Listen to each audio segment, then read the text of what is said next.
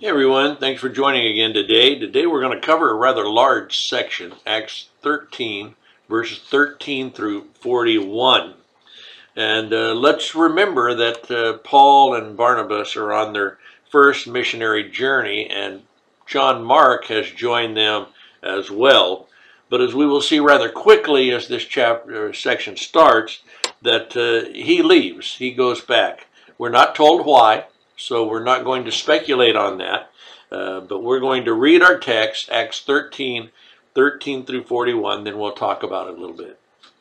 Now, when Paul and his party set sail from Paphos, they came to Perga in Pamphylia, and John, departing from them, returned to Jerusalem. But when they departed from Perga, they came to Antioch and Pisidia, and went into the synagogue on the Sabbath day and sat down. After reading after the reading of the law and the prophets, the rulers of the synagogue sent to them, saying, Men and brethren, if you have any word of exhortation for the people, say on. Paul stood up and motioning with his hand said, Men of Israel, and you who fear God, listen. The God of this people, Israel, chose our fathers and exalted the people when they dwelt as strangers in the land of Egypt, and with an uplifted arm he brought them out of it. Now, now for a time of about forty years, he put up with their ways in the wilderness. And when he had destroyed seven nations in the land of Canaan, he distributed their land to them by allotment.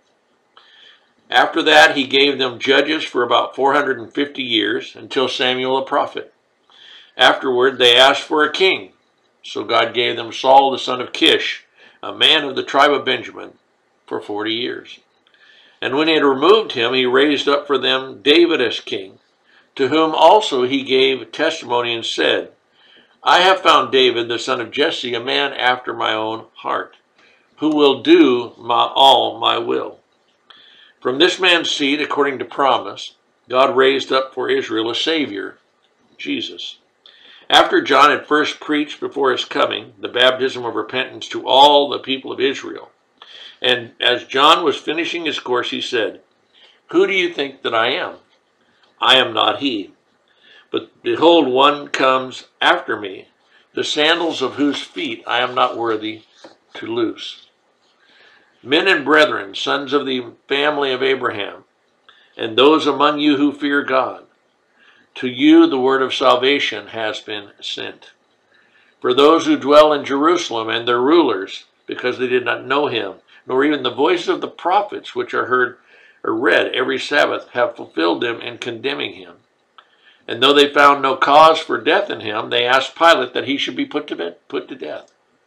Now, when they had fulfilled all that was written concerning him, they took him down from the tree and laid him in a tomb. But God raised him from the dead. He was seen for many days by those who came up with him from Galilee to Jerusalem, who are his witnesses to the people. And we declare to you glad tidings, that promise which was made to the fathers. And God has fulfilled this for us, their children, in that he has raised up Jesus. As it is also written in the second psalm, You are my son, today I have begotten you and that he raised him from the dead, no more to return to corruption, he spoken thus I will give you the sure mercies of David. Therefore, he says in another psalm, You will not allow your Holy One to see corruption.